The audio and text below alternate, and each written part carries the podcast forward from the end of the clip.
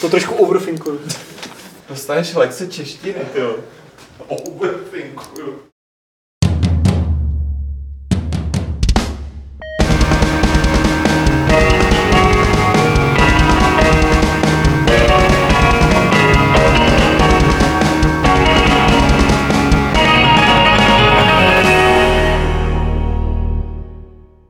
Tak vás tady pěkně vítám u dalšího Fight Clubu z Games.cz, kde se sešli obvyklí podezřelí Petr Poláček.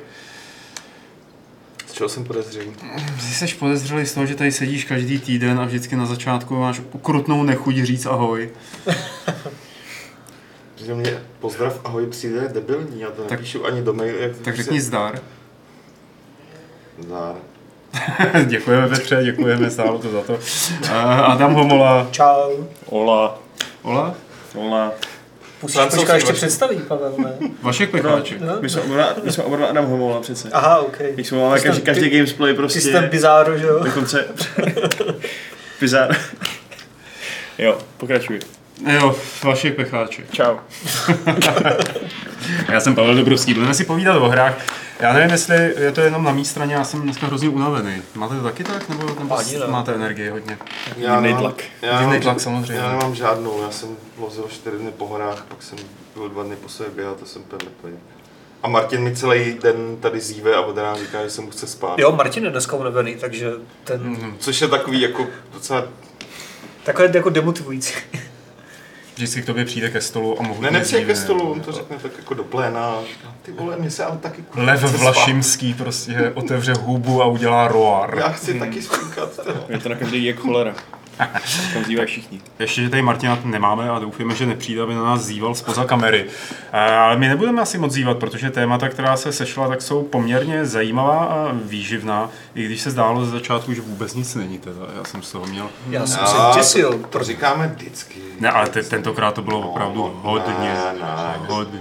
Byly, byly horší, horší jako období. Tak to rozhodně. Jako. Ale ještě nebylo nejhůř. No, tak Vždycky- taky vždycky není jsme něco našli. No, tak u nás byly svátky, což teda nikoho netankuje samozřejmě, protože Česká republika a tak dál, ale v Americe Americe, byly svátky, no. Americe byly jako ty nejdůležitější, jedny z nejdůležitějších svátků, že jo, 4. červenec. Já vím, to jsem šel běhat ten den a napsala mi aplikace, že mám achievement za to, že jsem běhal 4. července. Super. Jsem říkal, "Tyjo, co já s tím? A nebylo Halo, regionální rozdělení bychom mohli aspoň nějak. A nebylo to pro hot dog, ty jo. S vlajkou. No, byla tam americká lojka, Ok. jako, to tam bylo, to si neodpustili. Eh, No, ale i tak se nám stalo poměrně jako hodně věcí, o kterých chceme povídat. Já začnu takovou eh, asi tou vesmírnou věcí, která mě hrozně potěšila, protože jsem vlastně o tom nevěděl, dokud eh, Petr s tím nepřišel. A to je na Kickstarteru právě uvedená hra od popularizátora vědy Neila deGrasse Tysona. Mě se to hrozně těžko čte, já jako nikdy nevím, jak Ono přesně to, Ono vyslovit. se to je hrozně blbě píše, jako když to sklonit do češtiny. prostě od, od, od toho člověka, kterého eh, pak, když se díváte na video, právě vidíte, možná ho i znáte. Pak, když ho neznáte, tak je to velká, velká chyba. Eh, Jak jsem říkal, popularizátor vědy, eh, v astronomie, vědy obecně, má úžasný podcast Star Talk Radio, kam si zve hosty a kde už vlastně má i moderátorský tým, který za něj řeší vědecké otázky. Pořady, Ale no. takovým tím způsobem, který je jako opravdu popularizační a umí to dobře podat a prodat. To Plus zároveň Americký Grigar. americký Grigar, který má hodně, uh, hodně silně stojí, řekněme, v nějaký té popkultuře a dokáže všechny ty otázky vesmíru, života a vůbec převádět na sci-fi filmy a seriály a tak podobně a s dobrým druhem humoru. Tak tenhle ten člověk se rozhodl udělat a mind-blowing new game o vesmíru, která má v podtitulu něco jako konečně se dozvíme, eh, kde jsme v galaxii, kam jdeme a koho v té galaxii potkáme. Já jsem moc nepochopil, jestli to má být teda jako vesmírná civilizace, nebo co No. to je, Petře. A to je ten problém, který já s tím mám. Aha. Oni nejsou schopní pořádně, ono, oni jako tvrdí, že to je v zásadě takový jako všechno.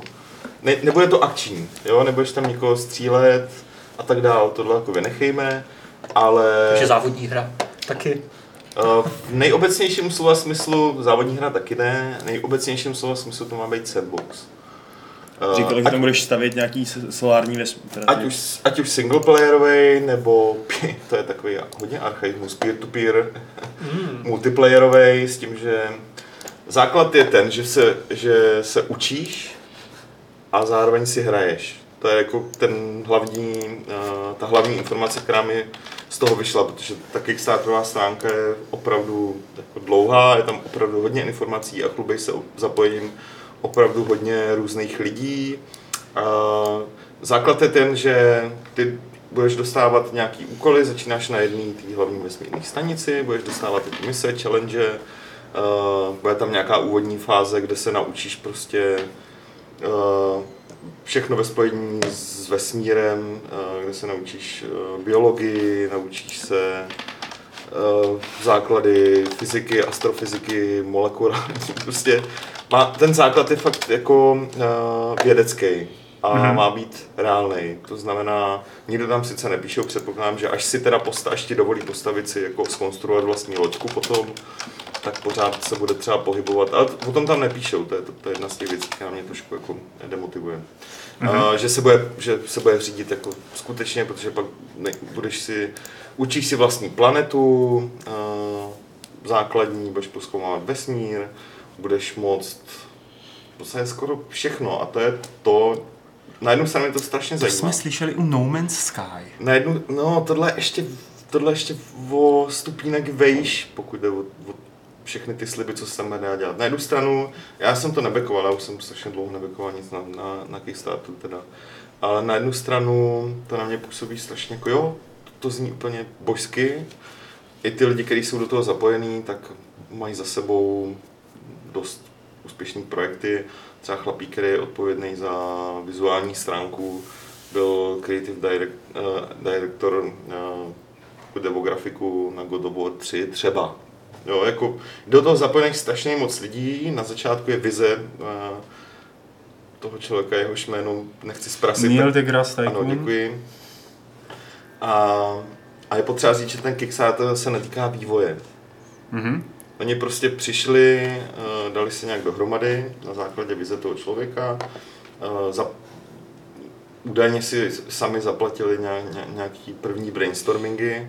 A tohle celý, eh, ten Kickstarter, který je teda v polovině časově a je v polovině finančně, což mi tak nějak to dají. Vychází, že to spíš nedají teda.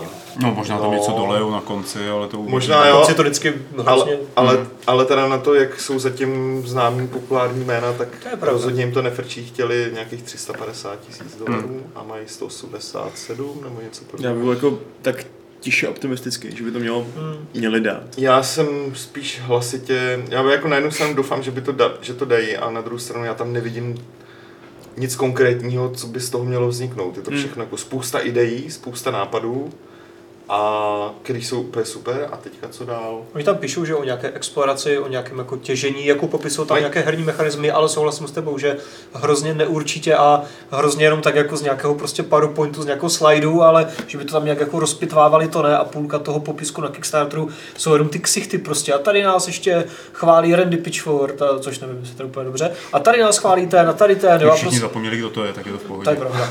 A jo, celé to působí hrozně jako máme ksichty, máme třeba fakt jako zajímavý a hodně ambiciozní nápad, ale jako jestli máme něco víc, to nevím. No, no asi v případě tohohle toho pána a tohohle týmu nepůjde o hru tak jako v konvenčním slova smyslu, jaký vnímáme my, že, že by to měla být hra jako Elite nebo to No Man's Sky. To rozhodně eh, Spíš jako já bych to vnímal jako to interaktivní trojrozměrný planetárium, jako třeba je Space Engine, eh, ve kterém jsou nějaký asi jako herní prvky, aby člověka upoutali. Plus navíc eh, simulovat naší galaxii, tak to jde, že jo? Technologicky to jakoby možný je. No, a když to... simulovat ty, ty světy jako za naší galaxii, že jako ty si je můžeš simulovat, ty si mm-hmm. můžeš jako v zásadě tam v úzovkách vypěstovat uh, nový civilizace, nový uh, bytosti, mm, jo. To a, Ancel, ne? a je to, je, to tak, je to tak strašně jako obecný, jo, spousta těch věcí. No, a zase mě to kon, kontrastuje s těma hodně konkrétníma věcma typu můžeš si postavit svou loď, ze kterou teda budeš lítat mm, mezi těma planetama a proskoumávat je, budeš sbírat uh, různé suroviny, aby hmm. si mohl zase něco jako stavět, budeš tam, to je teda v tom videu, to není v tom Kickstarter text, textu, eh, budeš si moc konstruovat eh, vlastní roboty, aby za tebe dělali různé věci. Jo, že je to takový to, ty věci, které si člověk umí představit a pak takový ty velký obecní cíle, Mně z toho vyšel takový spor. Já si vzpomínám, že když, um, že když se hovořilo o spor předtím, ještě než předtím, než ta hra vyšla a zjistilo se, jako, co ta ve výsledku je. Byla dobrá. Um, ne, ale to nevadí, to se nebudeme hádat. Byla, tady. ale to nevadí, ano. Jo, víš, jakože spor popisovali taky, jakože to bude v podstatě všechno. Mm. Hm? A nakonec z toho vyšla hra o šesti fázích. Vyšlo z toho už- 6 miniher. Ať, ať už si myslíš, jakože... Který byly dobrý. No, fajn. Některé z nich nebyly špatné. A Jo, jo že, se hádat. že nakonec z toho vyšlo taková jako... Nakonec to nebylo úplně ideální, si myslím, aspoň já za mě. A tohle mi to jako dost připomíná teda Hmm. v skutečnosti. Jako, že to je všechno a nic jako určitě, jak říkám, ten Kickstarter je na to, primární uh, zkaz toho Kickstarteru je podpořte nás teďka a pak my začneme budovat tu hru ve skutečnosti. Co v ní teda eh, skutečně bude, o čem bude herně. Uh, a příběhu je taky, i když eh, pokud je třeba o příběh, tak uh, minimálně podle těch eh, původních videí tam mají domluvenou spolupráci jako fakt špičkových tvůrců komiksů, scénáristů, Hmm. i spisovatelů. A oni tam hodně psali taky to, že ty lidi se na tom budou podílet, že budou tam vkládat své vlastní nápady, že to je unikátní příležitost, jak Jak- spolu jako tvořit nějakou hru. No, Hráči, no. Aj, aj. To je takový, ne, jako, ano, to je další bod, který, takový další výkřičníček u mě. Dost. jo, ale celkově, já, hele, já to, já tomu fandím, já chci, aby z toho bylo něco zajímavého. A nepředstavuju si fakt žádný elit. Jo, Já představuju, bych- si, já bych- představuju si prostě hru, kde mě bude skákat ta virtuální, ten Hmm. hologram prostě toho člověka a bude mi něco vysvětlovat. Hmm. Prostě takový jako zase edutainment a já Oni, oni, oni jako zároveň říkají, že to bude jak pro uh, PC, že jo, tak pro VR, tak pro mobily. Takže vlastně, Tak je, třeba na mobilech to nebude úplně ta plnohodnotná experience. jakože to třeba bude nějaká vedlejší apka na mobily, ale to už pak není... říct, no a ještě, Nějaká propojená... A součást samozřejmě toho, toho základního videa je, no a až tohle jako doděláme, mají tam estimated datum vydání nevím čeho, 2018, to znamená příští rok někdy jako na No, to je hodně- známe je hodně daleko, jako no. což znamená, k tomu si automaticky člověk musí přidat jako plus jeden až dva roky. Minimálně. dál. He- Tak tam mají se ještě jako- plán, jenom to řeknu, ještě, ještě tam jako ukázali. A chceme dělat animáky, a chceme dělat komiksy, a chceme dělat filmy. Jo, Tady se a- někdo rozhodl dělat značku. Jo. Což je docela jako riskantní. A jmenuje se to Space Odyssey, což už je značka, která existuje. O, to není značka. Tak Destiny taky existuje, že jo, už 20 let nebo kolika. No to ne, ne, nevím, že když si vybíráš jméno pro nějaký své vlastní univerzum, tak by si možná měl vybrat jiný jméno než to, To- to který už to- univerzum má, že jo?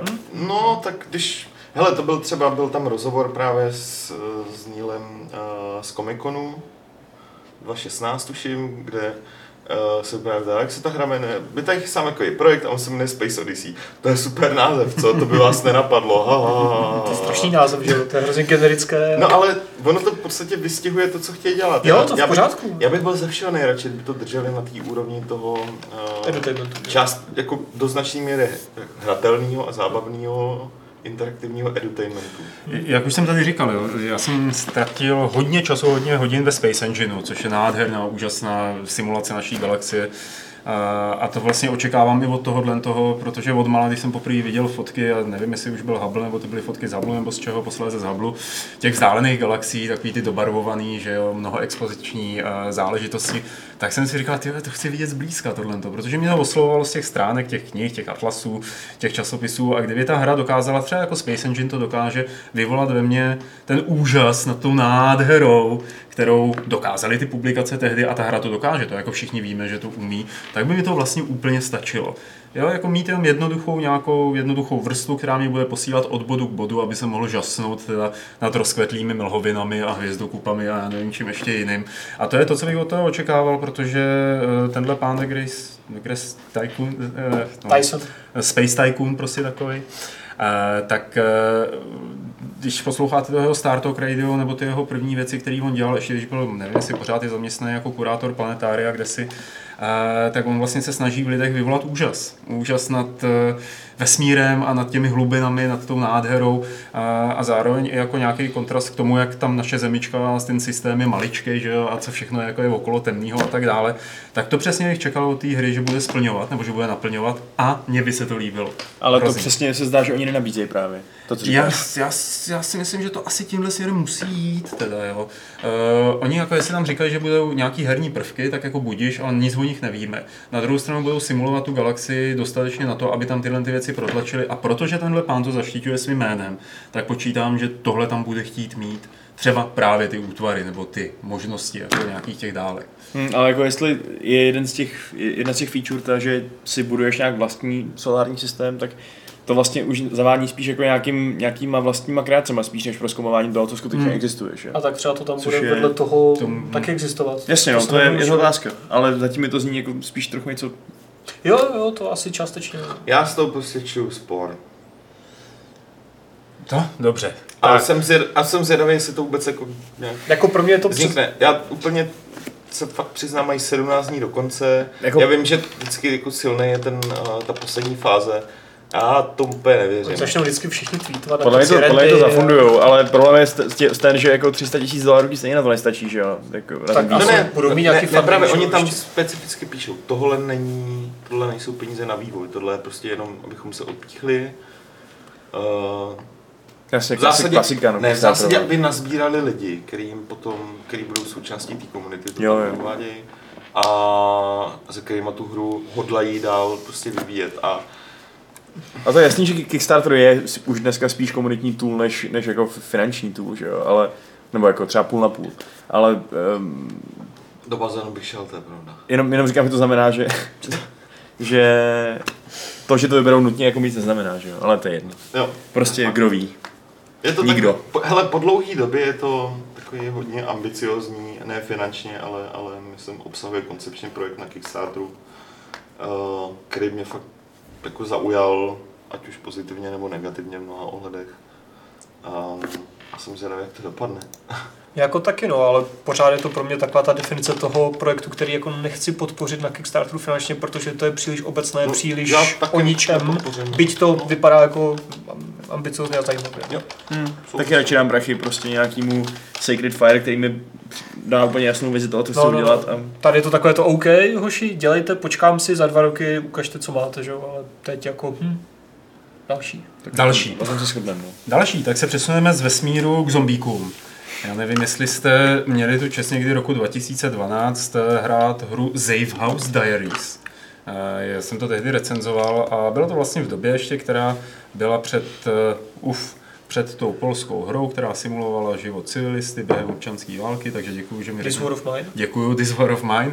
A Safe House Diaries eh, byla taková jako zajímavá interaktivní fikce plná procedurálního designu, ve kterým eh, si přežíval se svojí skupinkou lidí v zombifikovaném světě a vlastně neustále se vyvíjela situace, ty jsi jim uděloval příkazy, co mají dělat, jak dlouho to mají dělat, kam mají jít, co tam mají udělat, co mají přinést zpátky a podle toho se generoval deník té skupiny, kde si mohl číst potom, nebo mohli se tam číst, co přesně se té skupině děje.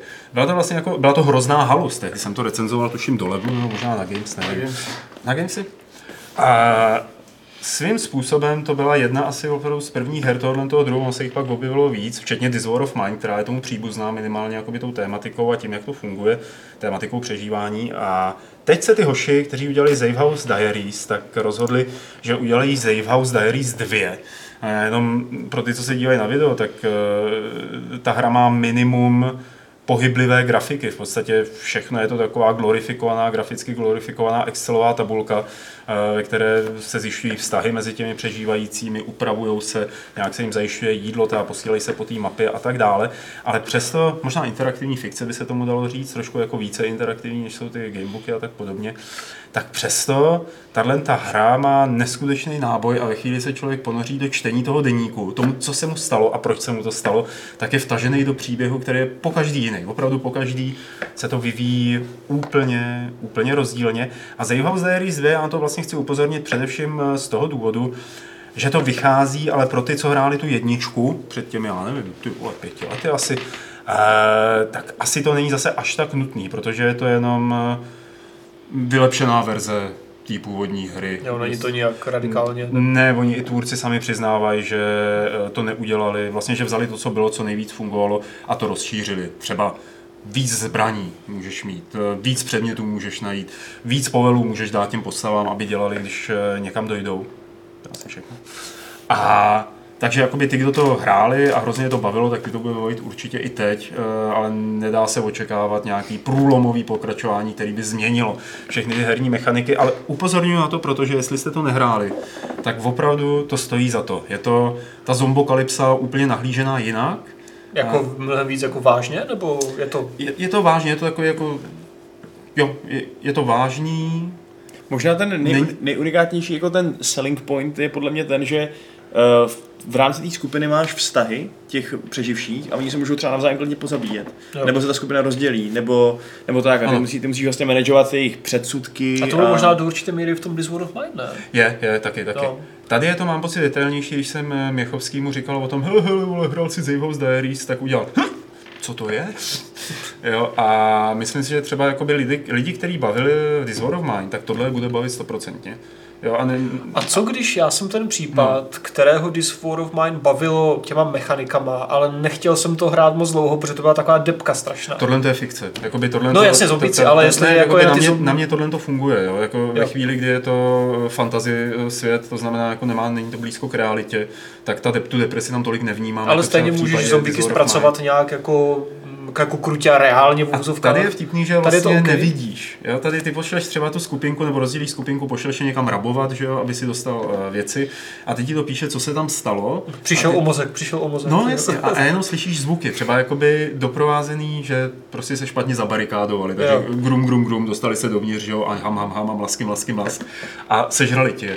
A vlastně jakoby i tady tohle to je takový ten Jakoby důvod, proč některé knihy dobře fungují, je ten, že si to představuješ. Že, jo? Jako text čteš a nějak si jako vizualizuješ, co se děje, tak tady to funguje taky velmi dobře. Ještě za pomoci uh, těch zvuků, které jsou všude okolo, hmm. tak je ti jich vlastně líto. A myslím si teda, že v porovnání, jestli tak jako pamatuju, v porovnání s This War of Mine, uh, je, jsou tady ty herní seance kratší.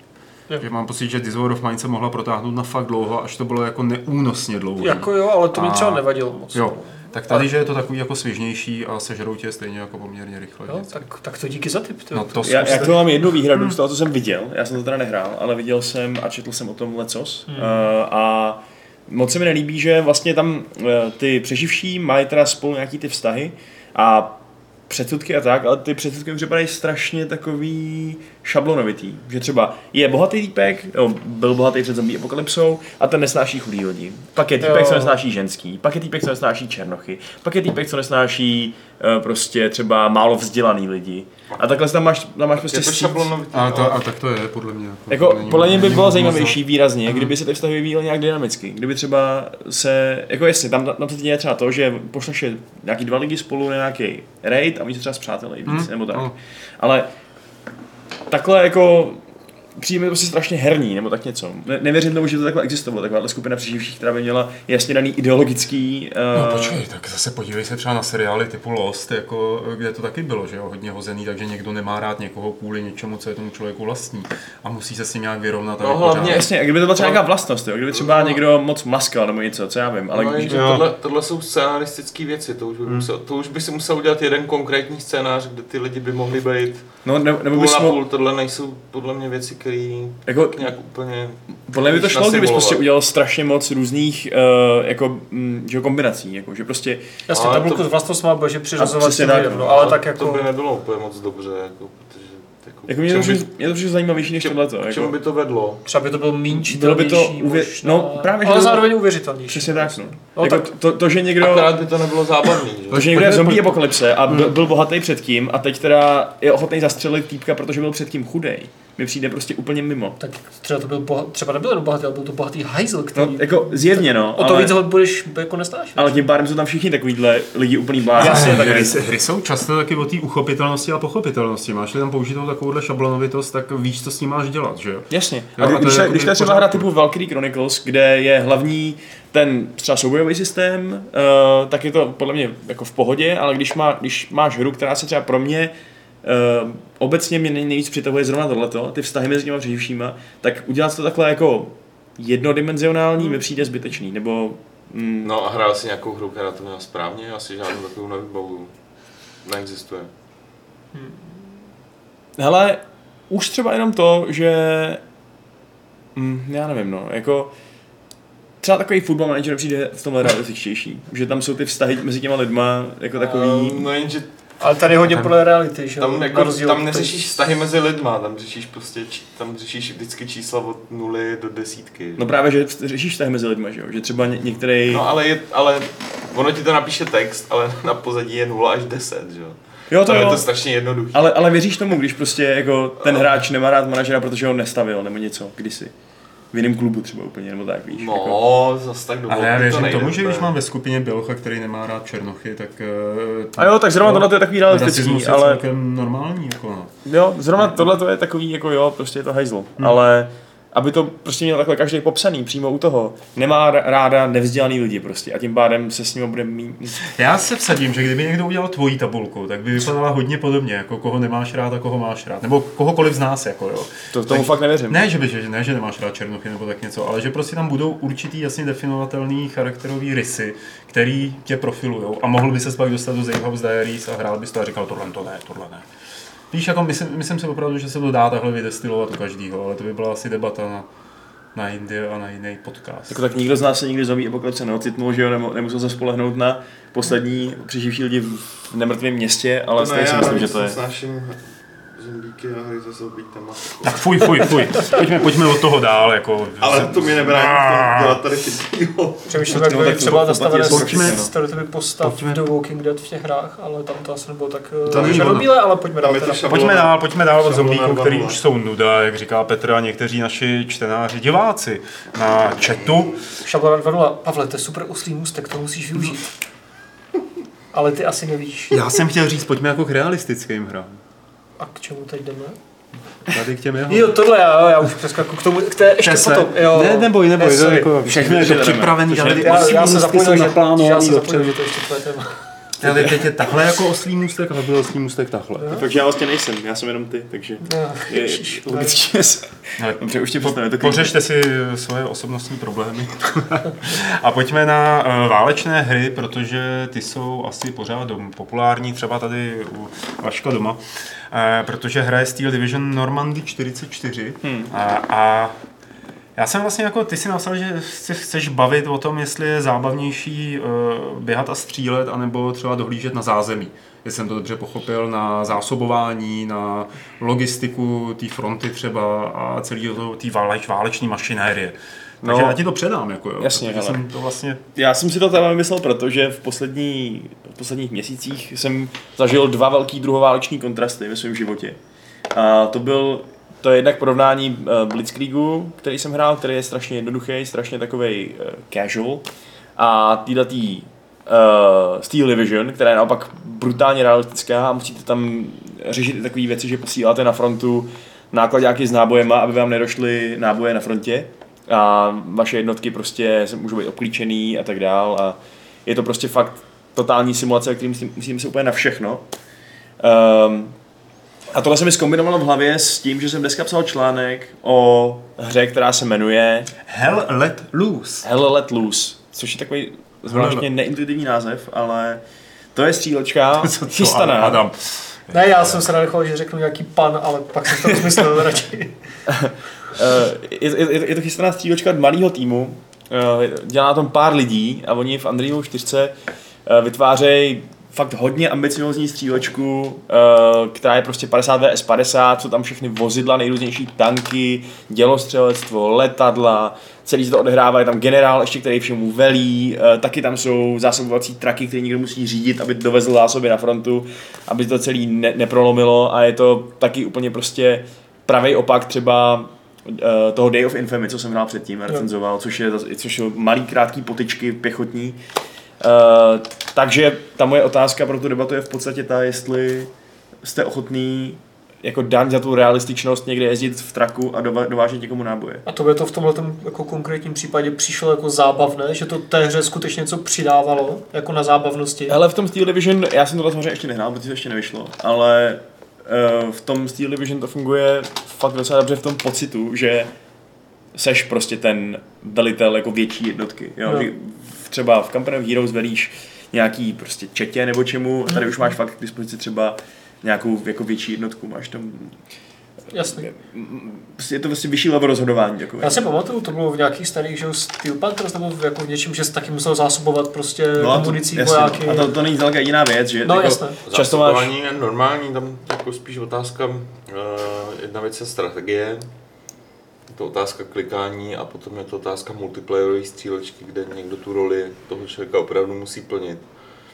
A tam je otázka, jak to bude zábavný samozřejmě. Umím si představit spoustu lidí, který v rámci týmu prostě budou bude bavit plnit tu roli. no jasně, pokud to správně chápu, Toho tak člověka, ta, který se nebaví tím, že hraje, ale tím, že jako plní nějaký cíl v rámci toho týmu. No, jako to Hellet Loose v podstatě by taky mělo do nějaký úrovně fungovat jako real-time strategie, minimálně pro toho generála, který rozdává ty rozkazy. To znamená, že on řekne, zásobujte tady tu jednotku, aby nedošly náboje a jediný rozdíl mezi tím a tou Steel Division je to, že někdo musí se sebrat a ten jeho rozkaz splnit prostě Mhm. a dovíst to na tu frontu. Což je dost zásadní. A, To je, no jasně, a takže prostě, A tak to už je taková variace na druhý Battlefield, že jo?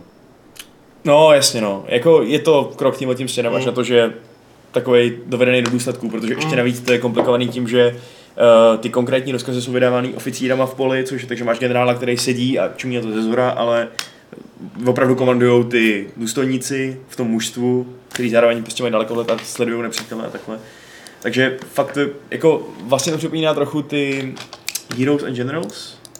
Jo, Eh, to jsem nehrál, ale vím, co myslíš. No. Až na to, že je prostě takový jako promáklejší, mi přijde. Jako mě to přijde super ta idea, ale vždycky se hrozně bojím u těch her toho, že ta hranice toho realismu je jako na můj osobní vkus nastavená tak vysoko, že už mi to hází klacky pod nohy té zábavnosti.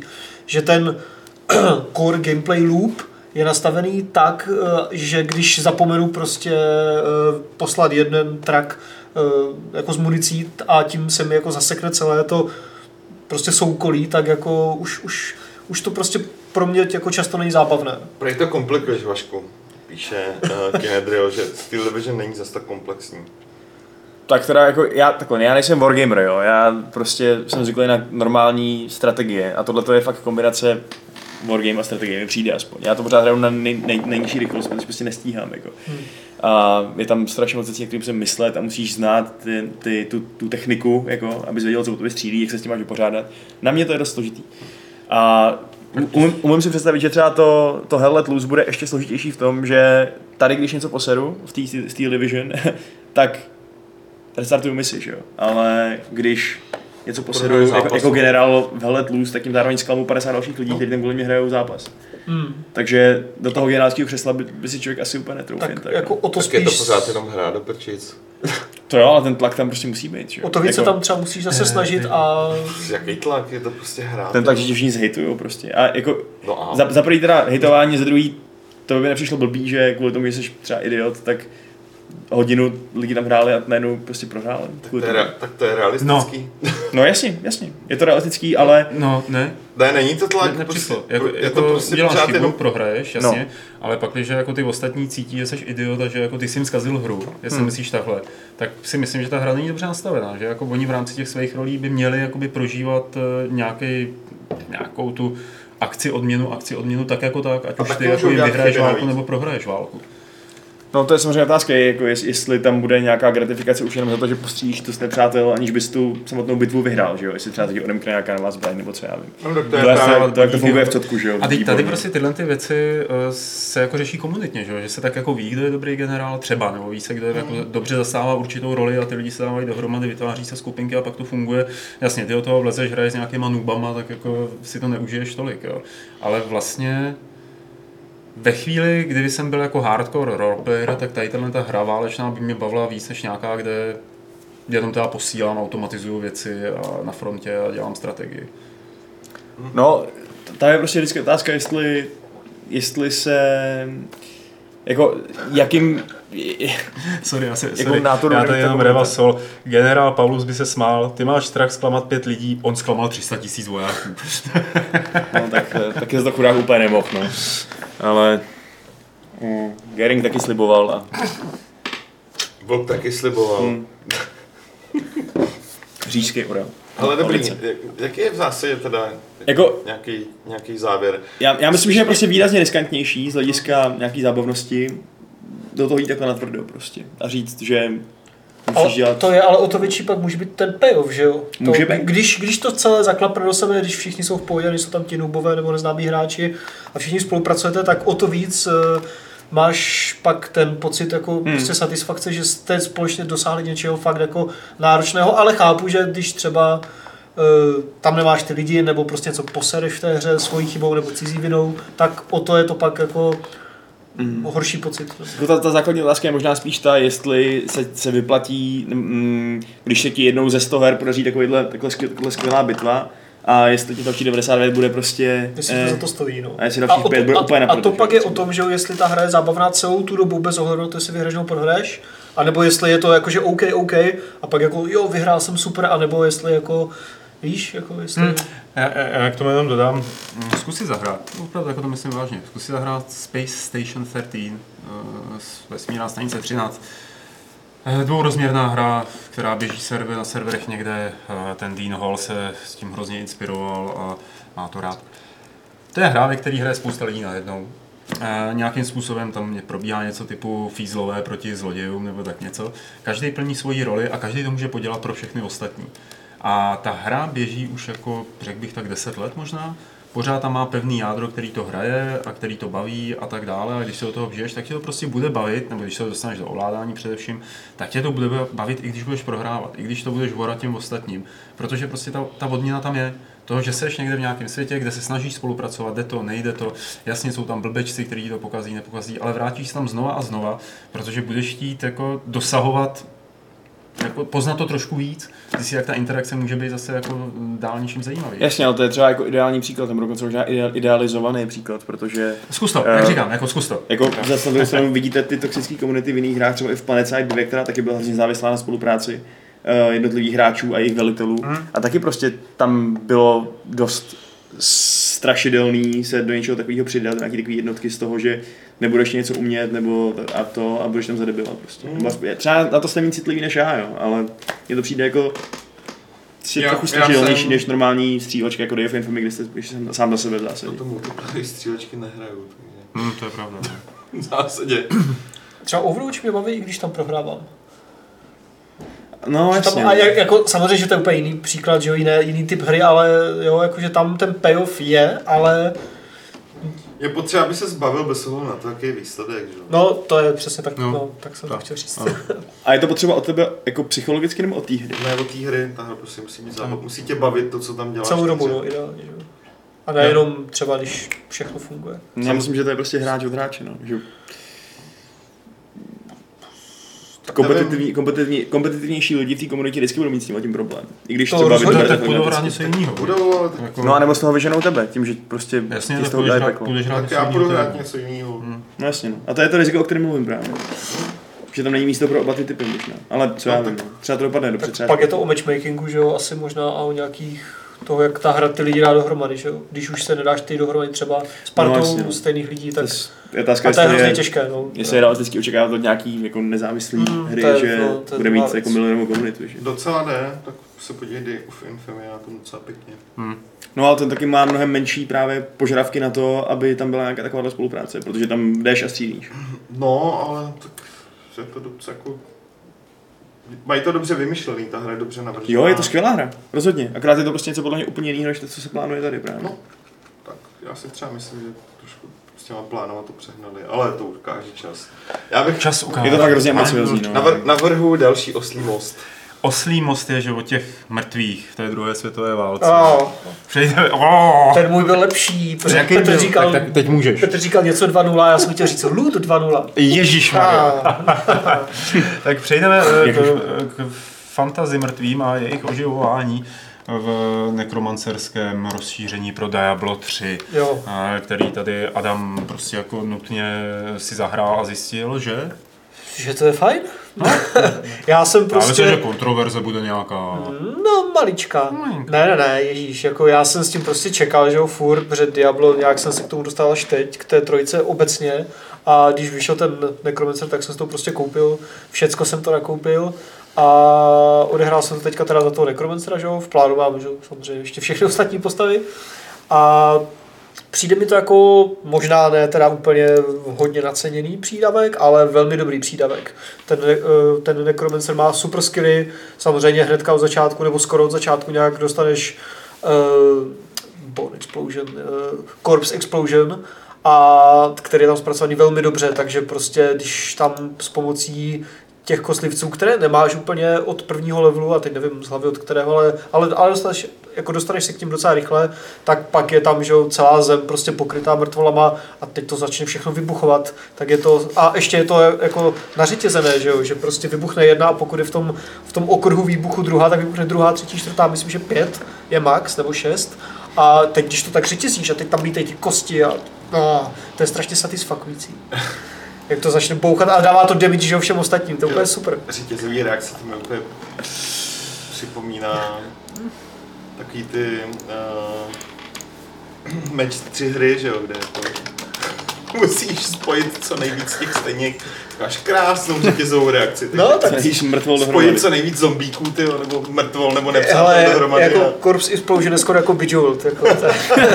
Nemá to k tomu daleko. Takže máš vlastně taktický výběr, jestli vyvoláš kostlivce z mrtvol, nebo si ji vyhodíš do vzduchu. Stejně jako ve druhém Diablu. Uh, ne, ne, ne, to ne, protože tady ti kostlivci fungují jinak a to mě samotného překvapilo. A to tak, že když máš ten příslušný skill, tak oni se, oni se užívají sami prostě ze země lezou. Ze země. Bez ohledu na, země. na, na počet prostě koster, teda jako mrtvol.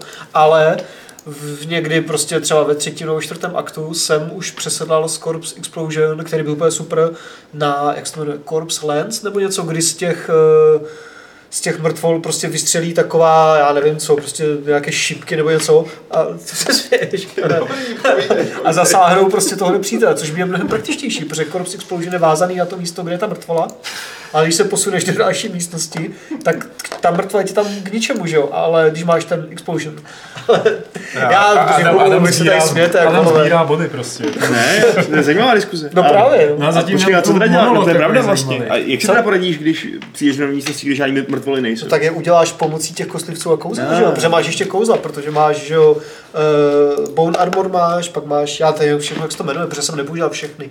Ale přijde mi, že ten, no, že ten Necromancer, za kterou jsem hrál v Diablu 2 prostě milionkrát, Uh, tu už nestojí a nepadá tak moc na těch koslivcích a golemech jako v té dvojce. Mhm. Pořád samozřejmě můžeš používat, a já jsem to dohrál primárně s těma kostlivcema, ale pořád můžeš používat i uh, různá kouzla a vzhledem k tomu, jak fungují ty skilly v Diablu 3, tak co si, tak to, tak, eh, tak je to takové jako pestřejší v tom, v tom buildu, který si můžeš udělat, že už, už, už, nejsi vázaný na ty dva, tři skilly, jako v podstatě, ale můžeš jich mít víc. Což je, což, má, což je ve výsledku díky tomu ta hratelnost taková, nebo ne, jakože je, ale může být jako pestřejší. No ty už zároveň s tím nekromancerem máš takový jeden docela zásadní problém. No nevím, jestli to je jenom s nekromancem, to je asi To je obecně, celá- celá to je ten- obecně s Diablem a ten problém samozřejmě už úplně všichni ostatní Ups, vyřešili, pardon. ale já ho řeším teď, protože jsem to Diablo až teďka rozehrál a to je to, že mi ta hra přijde prostě strašně jednoduchá, což ten Necromancer ještě o to víc eh, dává jako najevo tím, že prostě máš ty kostlivce nebo golemy, tak je to tak jako ještě víc jako pasivnější než třeba za Barbara, že jo, nebo Demon Huntera. Takže fakt jako na tu nejvyšší možnou obtížnost při tom mém prvním hraní, což je expert, myslím, nebo něco takového, tak jako je to fakt, jo, prostě úplně, jako až, až je to jako občas jako nuda.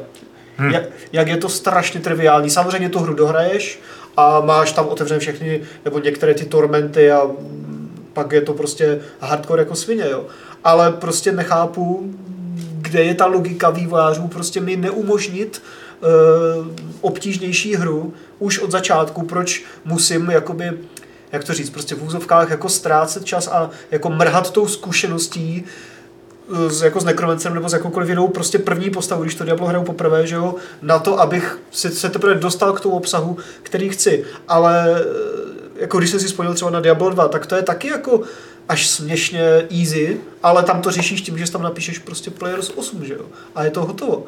Ale i na, jako i na to normál. Ale tady prostě fakt jako Um, musíš to dohrát a pak teprve se ti pořádně otevře to hmm. Diablo, které chceš, že jo? Jako upřímně Diablo 2, pokud uh, nějak moc nepřemýšlíš nad tím, co máš třeba za equip a co máš za schopnosti, tak, je docela, tak umí, umí být docela těžký i, i normálně. Jako na Players 8 nebo Jako- na normal, jako normal? Boss tě potrápí. No boss, tak jako, asi, já nevím, já si to nepamatuju, protože jsem Diablo 2 hrál vždycky na Players 8, takže už fakt nevím, jak to bylo normálně, ale pamatuju si, že to bylo jako easy. Fakt jako. A pak jsem to vždycky hrál jenom na Players 8 a to bylo tak akorát. Jako, jo. Já tak nějak čuju, že ten záměr je jasný, prostě na, tě donutěj uh, si tu zažít ty základní mechanismy té hry v, v určitý obtížnosti. Bez ohledu na to, jestli jsi jako člověk, který vůbec má s podmínkou her něco společného, jako zná je, anebo už jsi to hrál a pak tě teprve pustí eh, k té skutečné hře ve skutečnosti. A- čímž neříkám, že to je dobře, já prostě Já tomu nerozumím, co říkáš, já bych spíš ale, byl taky za to, abych si sám teda mohl rozhodnout. ale proti tomu přece No. vůbec, jakože to není vůbec v kontrastu toho, aby tam ty tormenty dali hned od začátku, já že jo? Protože na tom normál je to úplně, to je úplně nesmyslná obtížnost, že jako normál v Diablo Jo, 3. já, ne, já s tím souhlasím, No. já jako bych si chtěl taky zvolit.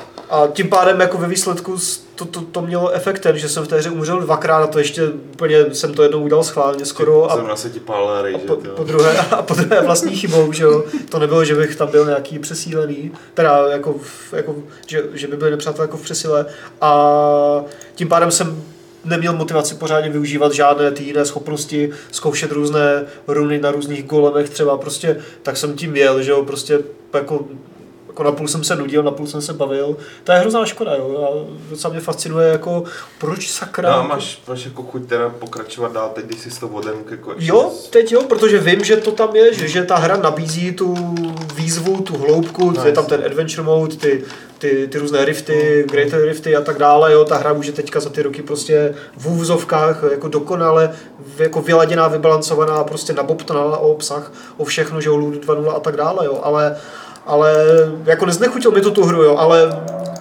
Jako to, 10, trochu mi to zkazilo ten první zážitek. jo. 10, 10 hodinový tutoriál je podle mě trochu excesivní teda. No, to je jako silné slovo, ale jo, máš pravdu. To je Jo, prostě jo. takové jako... A přitom by to šlo řešit jednoduše, prostě mi tam odemkněte ty obtížnosti a kdo chce hrát na normál, že? No jo, tak si vybere normál a já budu hrát na torment nějaký. Že? A navíc si můžu představit situaci, uh, nebo hráče, který by chtěl si to Diablo zahrát kvůli tomu, že ho zajímá třeba příběh nebo ten setting, ale tak projde, si představit dokázal. takže jim projde prostě jednou. Jako. A teď si vím, že No jasně, on, Diablo- on, prostě nemůže mít ten, ten jeden zážitek tak, aby za něco stál prostě. Hm, Diablo je zrovna taková věc, že, kterou procházíš furt dokola, no, ale... Ale jako mohlo by se to Jo, stát, jo, že jo? Zvlášť, když je někdo busy prostě. Jo, Jo, hele, věřím, že naopak se najde spousta lidí, kterým to vyhovuje, že si jako dají fakt úplně odpočinek, žádný challenge, ale přesto pokusej Ale, ale proč to není volba? To je úplně... no. Ne, tohle je naprosto nechápu. legitimní možnost, že jo, prostě hraju s prstem v nose, je to easy, prostě to projdu na první pokus. Jasně, ale tak a to je easy, že jo? Nebo No jasně, normál. jo, to tam je, ale bohužel tam na začátku není. Samozřejmě, že to řeší okamžitě to první proběhnutí, že jo, které trvá ne moc dlouho, jo. Stejně jako Diablo 2 taky ti nezabere týden, jo, ale jako pff, tohle mě trošku naštvalo, byť ten Necromancer mě fakt bavil, byl dobrý, myslím si, že je to docela fajn jako nadizajnovaná postava, má dobré skilly, je to dobrý přídavek do té hry, byť teda 15 Eček jako není úplně podle mě. Taky tady někdo psal, že mu to přijde moc. Je tam jenom ta postava plus nějaké kraviny kosmetické k tomu, nějaký banner, sigil, křídla, jo. ale nic tam není, jako žádný quest eh, line nebo příběh. Nic. No tak jasně, tak to neměly ani ty ostatní postavy, že de facto. tak oni tam žádnou ještě nepřidávali v rámci samostatného DLCčka. No, jasně, jo. Ne, jako- Petr jako asi já nevím, myslí, že nebyl žádný konkrétní questy pro ty jednotlivé povolání, ne? To asi ne, no. Jako unikátní. Jako, já nevím, možná byl trošku tady eh, za kaziška, ale mě jako 15 eček nepřijde zase tak moc ve skutečnosti. Vzhledem k tomu, že máš celou velkou hru se všem tím obsahem, kterou musíš uspůsobit uh, tomu novému povolání, těm novým schopnostem, jako je to práce navíc, jak Jo. prase s prominutím. Ne, teda. to já nepochybuju o tom, že jako výváři Nevím, se 15. jako, jako na tom prostě nemakali, jo. Tam, Já nevím, jako, když mi řekneš, jako stojí to 15 euro a umí to tohle, tohle, tohle, tak nějak úplně, není to málo, to jako nepopírám, ale nepřijde mi to jako přehnaná částka ve skutečnosti. Jo.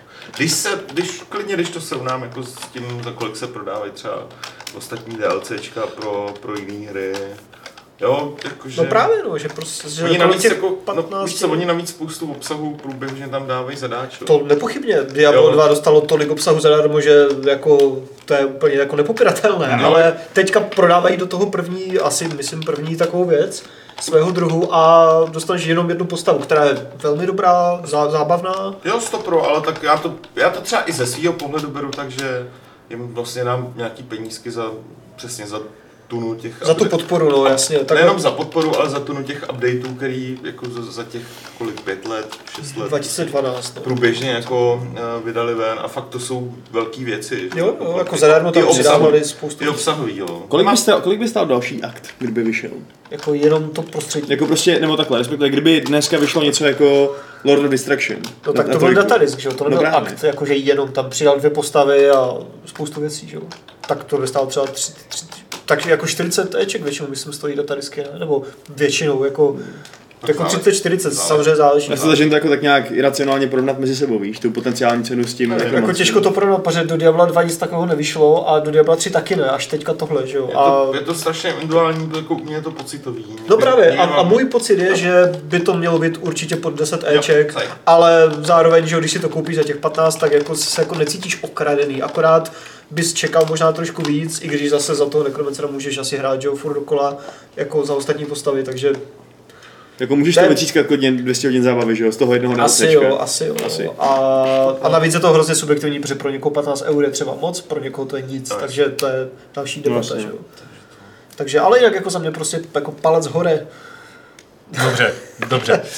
Děkujeme, Adame, eh, za hodnocení a půjdeme na dotazy, které můžete posílat na e-mail podcast.games.cz nebo je klást do chatu během živého vysílání, kde bude teď eh, vytípávat eh, Petr a já se podívám do mailu, aby jsem věděl, co přesně jste nám za uplynulý týden napsali. Těch mailů nepřišlo moc. Asi jsou všichni na prázdninách, což je samozřejmě prima a přejeme vám to. A od Jamajčana tady Já. máme pouze několik dotazů.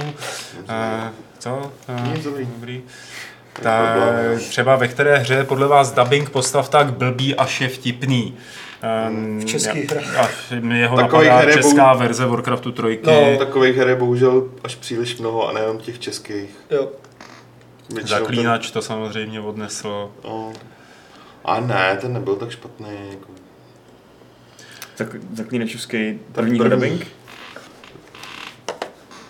Byl tak špatný na tu dobu. Jako tak nebylo to asi tři lidi prostě. Nebo jedničce. Ne.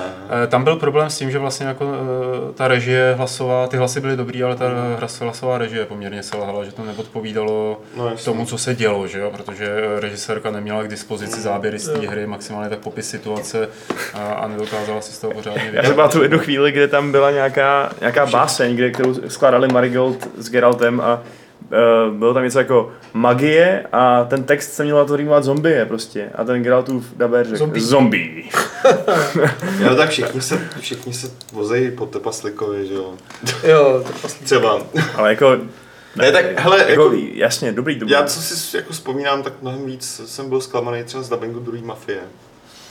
A přišel ti jako tak špatně, až byl vtipný? No, vtipný nebyl. Nebo jak to znělo ta otázka? Špatný. To si už No, nepamatuju, jo, jestli jo, pravda. nebo Jako. Warcraft 3 si myslím, že ten, Ten- ten ten- na no, pík jako Tak to bylo, to bylo extrémně, extrémní. Tak, eh, která open world hra, ptá se dále Jamajčan, z těchto tří GTA San Andreas, Fallout 3 a Skyrim, je vašemu srdci nejbližší, kolik hodin jste v ní nahráli a máte s ní spojenou nějakou veselou historku z hraní? Freelancer, open world hra. Co? A to, ne, ale, ale to není jedna z těch tří. No A tak co já jsi jsem si vybral jinou, freelancer. Taky open world A hra. teď veselou historku řekni. Jo, ta- ta veselá historka jako začala eh, v podcastu číslo jedna na hry, kde jako Petr řekl, že hraje freelancera a zatím pořád hraje freelancera. Já jsem tam byl až od 13. hodin. Dobře, tak víš, jak to myslím. Jo, ale tak je to pravda, že mám to nainstalovaný. A jaký tam jmenuje vlastně? Skyrim. San Andreas, Fallout 3, Skyrim.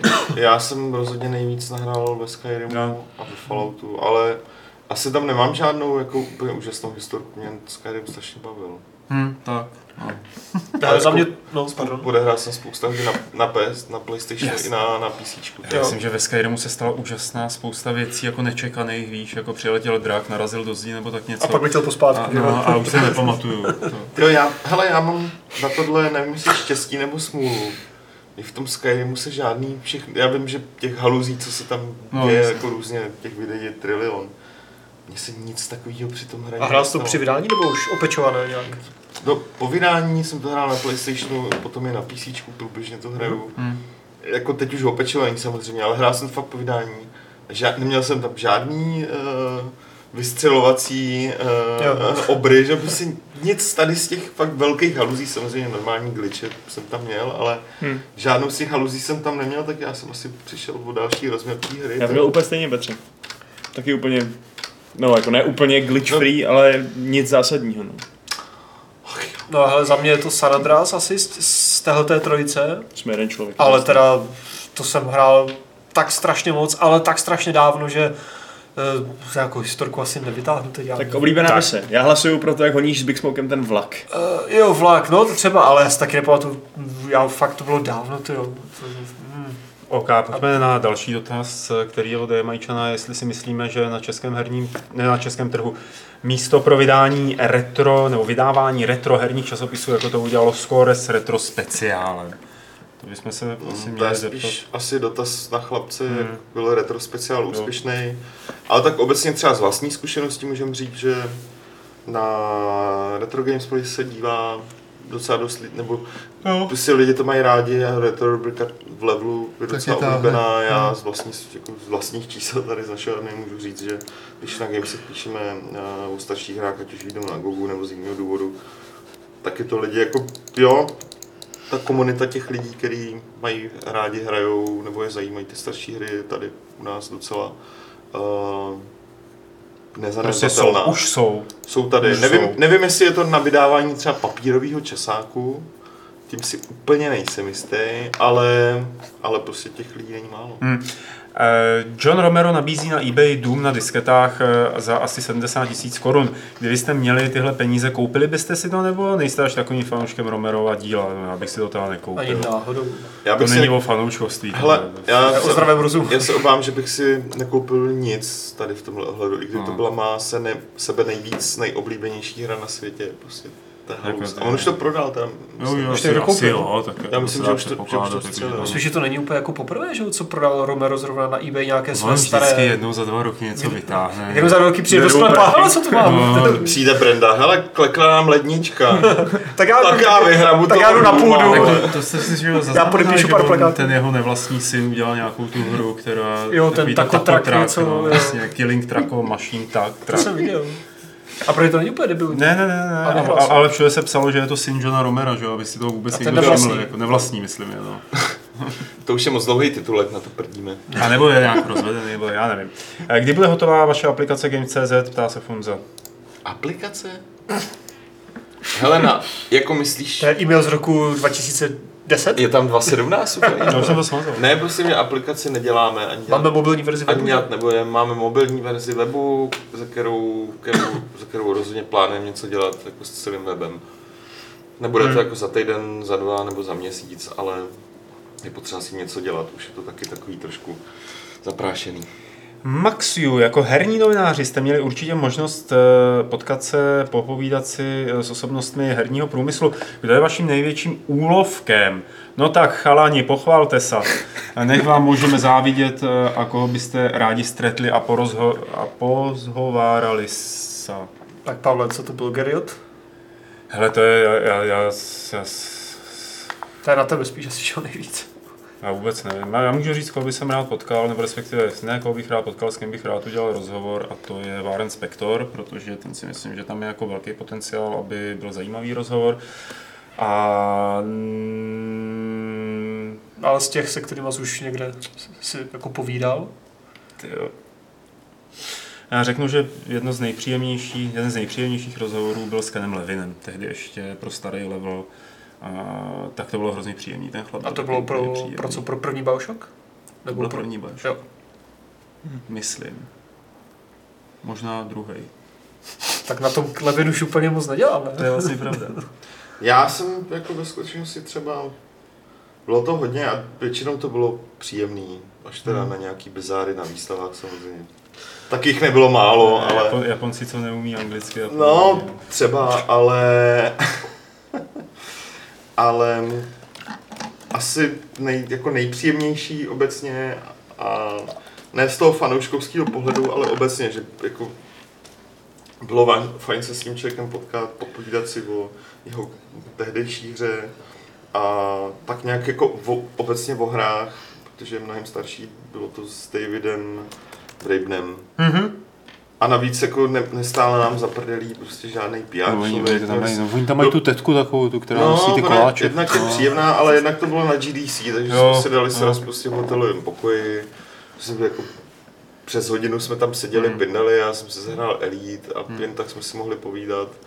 A prostě bylo to úplně, bylo to úplně boží. A druhý, a ten byl spíš jako takový jako nejzajímavější, to byl to byla schůzka s, s Tomonobu Itagakim, což je takový jako uh, dělal Ninja Gaiden hry uh, a je to dost jako výrazná a svéhlavá osobnost ten člověk.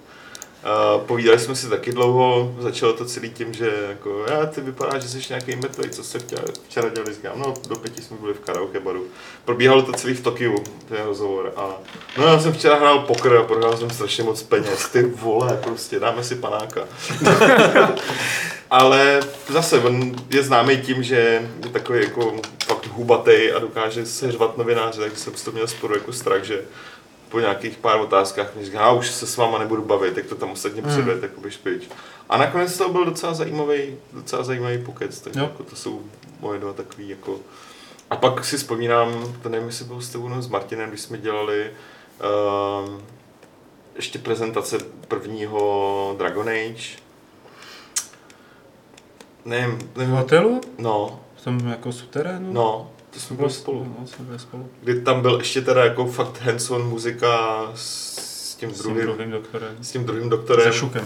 Se šukem, kdy jako bylo vidět, že, ty, že jako na těch hrách ještě teda něco dělají a to byl poslední, poslední příležitost jako si s nimi popovídat, to bylo taky jako docela zajímavý.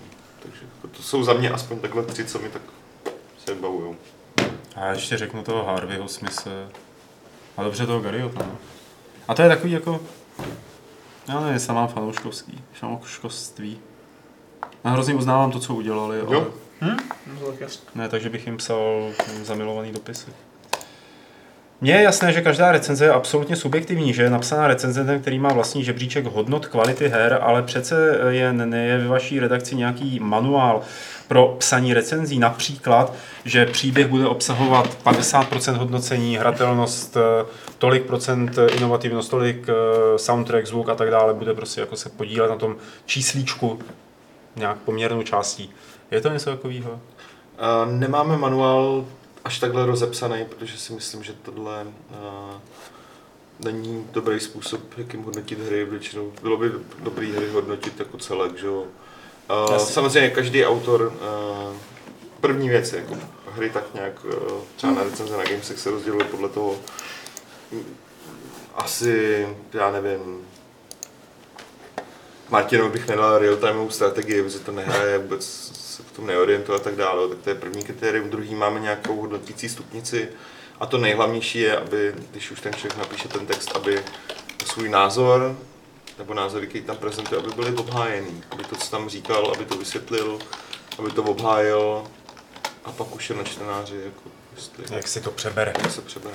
Poslední dotaz, který přišel do e-mailu, je také od Maxiu. Jakou hru se chystáte hrát ve svém volném čase během tohoto horkého léta?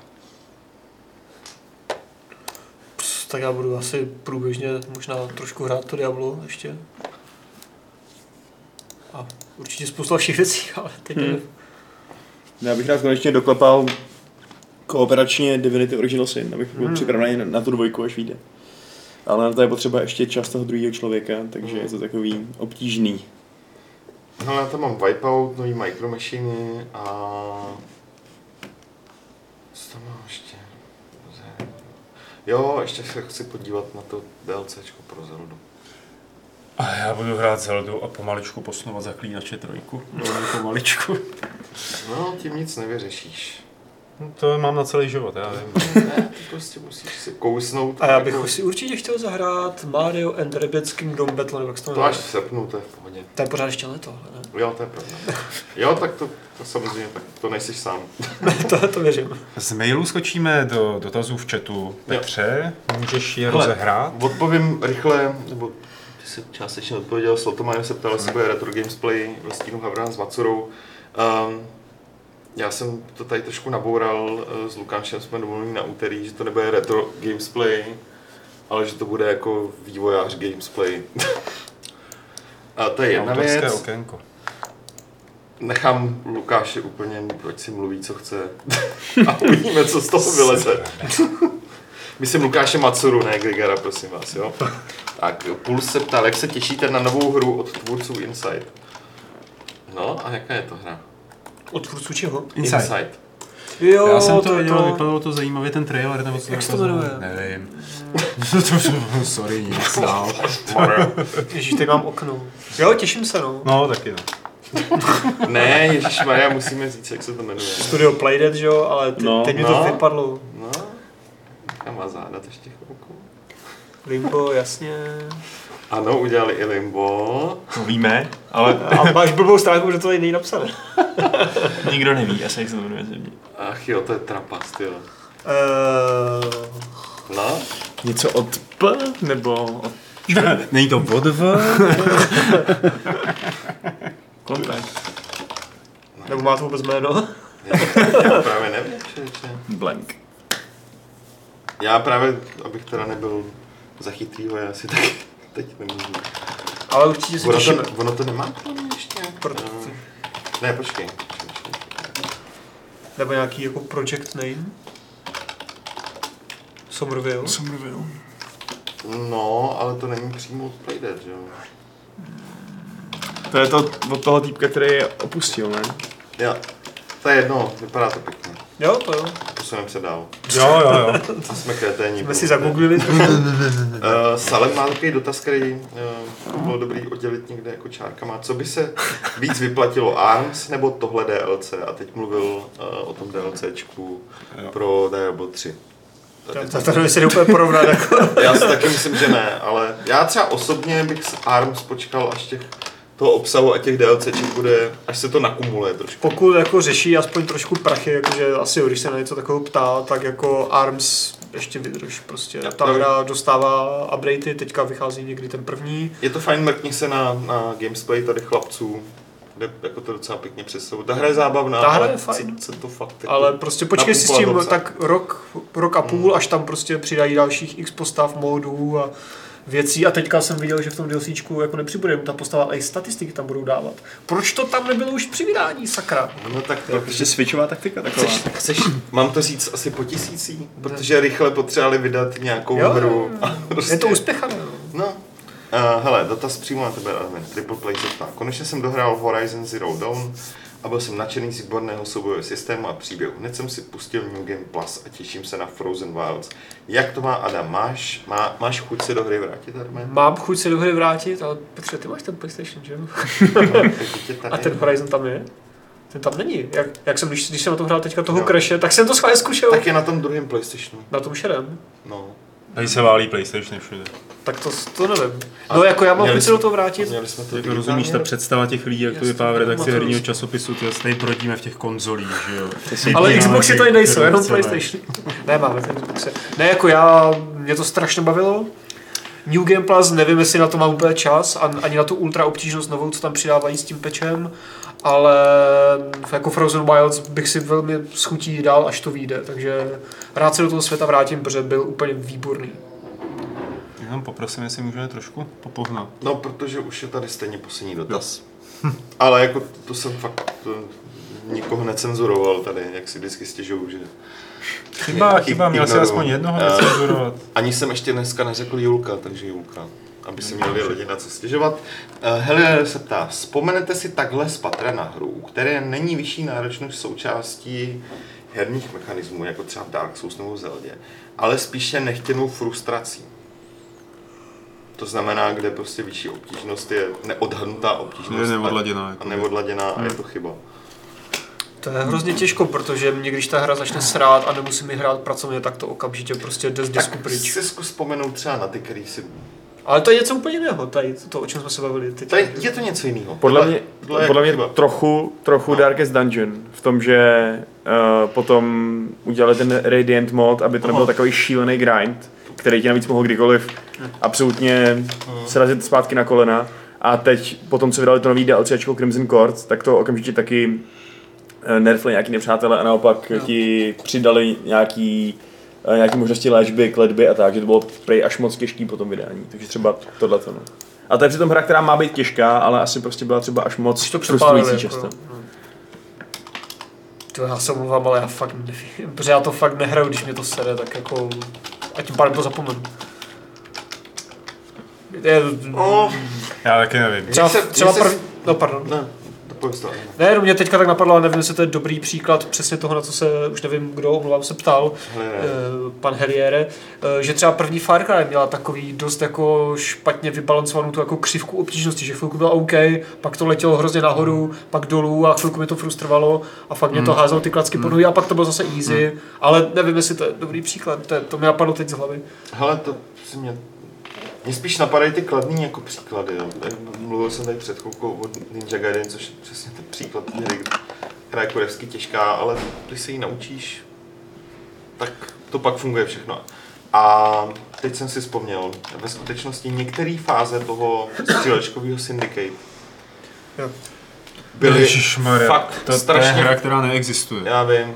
Tak. Byly fakt strašně frustrující, protože byly těžký, Hmm. protože špatný, Hmm. špatný design té situace, třeba ty vlny, které na tebe nabíhaly. Tam některé fáze byly fakt frustrující, protože byly špatně udělané. A těžký teda. To je asi to... A tím to konec filmu. No já nevím. Já... Ne, jakože... Zales, zales, zales. tak jo, to by bylo všechno pro dotazy a zároveň s tím by to bylo všechno pro Fight Club eh, číslo 332. Petře, Adame, Vašku, díky moc, že jste tady poseděli i v tom parném letním dni, který my máš vypadá, že se no. změní na deštivý. Díky vám všem, že jste se na nás dívali, ať už to bylo v průběhu jak se tomu říká, živýho vysílání, anebo v repríze, nebo třeba na audiu jste nás poslouchali. Takže se hoši rozlučte. Um, tak Tři, dva, jedna, Eh, nazdar! ahoj. To se vám povedlo. Zdar. Tak a ještě nikam neutíkejte, protože je tady, já se rozloučím, 332. pravidlem klubu rváčů, které zní, když se koukneš do dvora, bouchne ti tam mrtvola.